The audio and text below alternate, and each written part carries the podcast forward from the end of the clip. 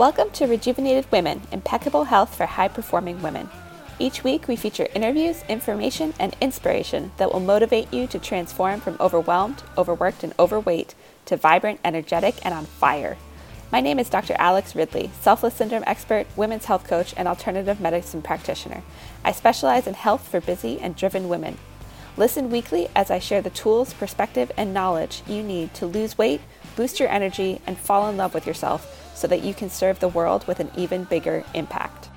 Hello, everybody, and welcome to Wellness Wednesday and part five of Troubleshooting the Plateau. I'm Dr. Alex Ridley, and this is also episode 29, I believe, of Rejuvenated Women Impeccable Health for High Performing Women. And today we're going to tackle kind of a new new topic, new realm in the world of health and healing and really, you know, breaking through if you've been stuck or feeling like you're doing all the right things or like you just can't get anywhere, can't find results. This is, you know, we're, we're continuing this process together.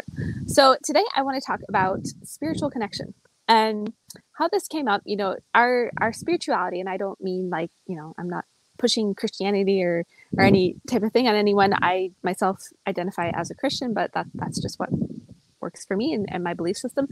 But you know, this came up. I was um, interviewed on another podcast earlier today, and we were talking about you know powerful healing journeys, um, specifically for women.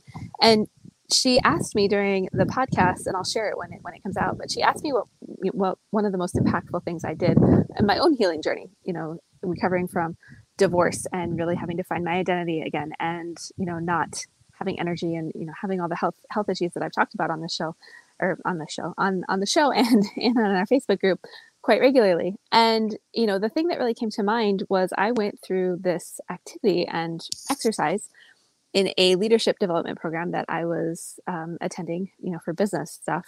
And they actually had me walk through this this process where i had to write down every single lie i believe about myself. I just want you to let that sink in. Every single lie that we believe about ourselves. And you know, you, this is something you can absolutely take on yourself and it can be quite confronting. And so the idea is after you have all all the negative thoughts, all the, you know, all the things that you believe that, you know, ultimately we probably know are not true, you then right next to it what the truth actually is.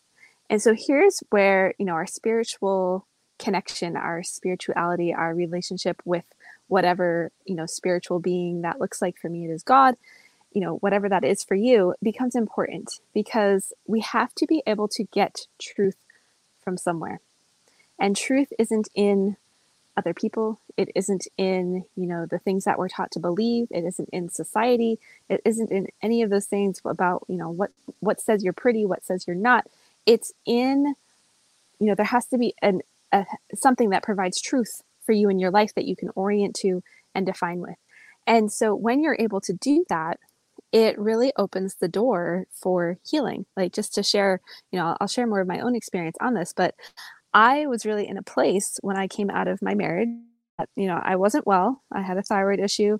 My wrist was torn to shreds. And I remember looking in the mirror one day and I did not recognize the person looking back at me. I looked like me, but I hadn't actually like taken the time to actually look into my eyes you know it just just like actually look at look at myself. And this is something that maybe you haven't done in a while either and you might want to take on. Just look at yourself in the mirror and like really look. Be with who you are. And i saw this just shell of a person. You know my eyes were so sad. There was this deep just like sadness and i was only 31 years old and i, I looked older than i was and i felt older than i was and i realized that i would have to really do some work to shift my identity, my self worth, where that all came from, if I was actually going to build and create and have the life that I'd always dreamed of and that I knew I deserved. And so, you know, that really led me on a journey where doing things like writing down every single lie I believe about myself and then replacing it with truth and doing the work, meditating, you know, reading those things, putting that stuff up where I could see it every day and remind myself, you know, this is this is a lie, this is not the truth and here's what the truth is. Doing affirmations, you know, journaling about these things, uh, trying to identify where the lies really came from and how I started to believe them so that I could transform that process became really, really important in my own healing journey. And, you know, if it's something that you taken the time to examine, you know, if you just go through the motions, go through life day to day. And I see this in so many women that I I work with. You know, I've had a lot of conversations the last week or two as we and we have a lot of new people in the group, so I'm excited to welcome them there and new people listening to the podcast and all of that. But you know, in these conversations, I hear women share, you know, they they get to this point where they feel stuck, where they have so little self-worth that they don't, you know, they don't do the things that they should be doing and recognize they should be doing because they just actually don't think they're worth it. And so if you're struggling to either make the stick with them or you're struggling with you know your identity or, or, how you look or you know just accepting you for who you are. Sometimes what we need in order to get back to who we think we should be is to accept the who we are now. And uh, you know saying that that's hard for me to say too. So you know for many of you that might be confronting. But you really want to take on being confronted by this and doing the work and going through the process. And what's on the other side of it is really incredible. So, you know, in my own life, what I've been able to create on the other side of doing that that hard work is transforming my business because I realized that it served everyone but me and I was making decisions for everyone except myself. It's allowed me to get remarried and have a really impactful and, you know, positive marriage relationship and, you know, that's healthy and that's strong and that's supportive and that's not rife with emotional stress and trauma um, next week i'm going to interview the same woman that interviewed me on the podcast and you know she's going to share her story and she actually has a story of a lot of a lot of trauma of getting to the same point but um, she and her, hus- her husband actually agreed to come on the transformational journey with her and so she's going to share what that's looked like because it, it doesn't have to mean you know we break up and, and we're going to talk about relationships specifically next week but before we even get there before we can work on our relationships with each other we have to work on our relationship with whatever it is that sources our power and that gives us identity because our di- identity is not tied to material objects it's tied to something that's bigger than us. And our identity is not tied to our career. That's another conversation i had this week. Our identity is not tied to our kids our family you know all the things that we tend to uh, identify with. It's tied to something outside ourselves that gives us our truth. So your task for this week and you know this is some deep stuff here. So take your time with this. Journal. I want you to journal. I want you to think about it. I want you to converse. I want you to reach out to me if you need help. I want you to post questions. I want you to talk to other people. I want you to meditate on this, but really get clear on where does your truth come from and where is your identity held. And as you do that, it should start to open up some possibilities for how you continue your journey and keep healing.